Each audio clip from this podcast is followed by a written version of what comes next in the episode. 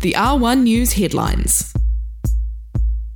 Kia ora and good morning. Here's your Radio 1 news headlines for Orapare, the 15th of September. Ko Sophie Aho.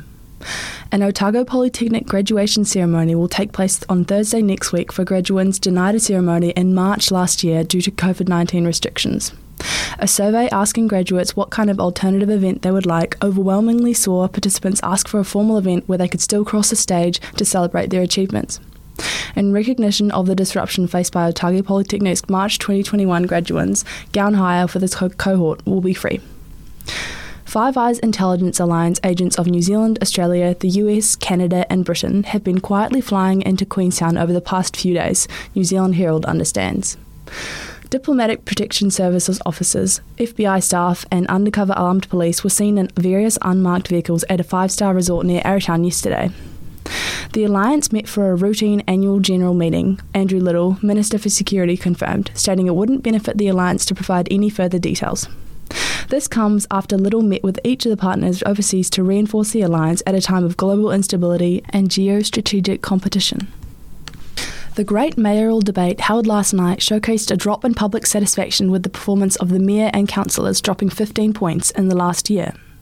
The council's decision to change George Street to a pedestrianised one way system was clearly the reason why satisfaction rates were so low.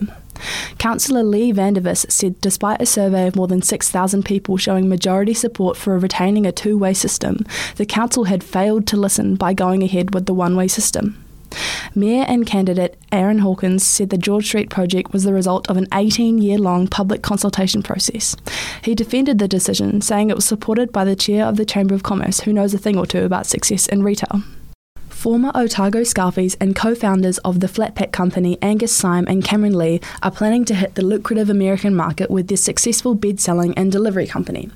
Having just made a whirlwind trip around New Zealand's campuses visiting first year students, the pair are visiting mattress wholesalers in the US next month, later heading to colleges in the Midwestern to employ teams of students. The company delivers boxed mattresses and frames guaranteed on the first day a student moves into their new flat. If all goes well, the pair plan to return to the US in January on, quote, a one way ticket. Syme told Stuff, the plan is we will be in 25 universities in five years. Those are your Radio 1 News headlines. Now for the weather. The R1 News weather. Otepoti Dunedin will see a fine and frosty morning becoming cloudy this afternoon and rain arriving around midnight. There will be westerlies strong in exposed places with a high of 14 and a low of 6. Tomorrow there will be cloud and a few early showers and then fine later in the day. There will be southwesterlies dying out in the evening with a high of 11 and a low of 4. That was the R1 News headlines. Catch up at r1.co.nz forward slash news or find us at Radio 191 FM on Twitter or R1 News NZ on Instagram and tune in to R1 News at 11am on weekdays.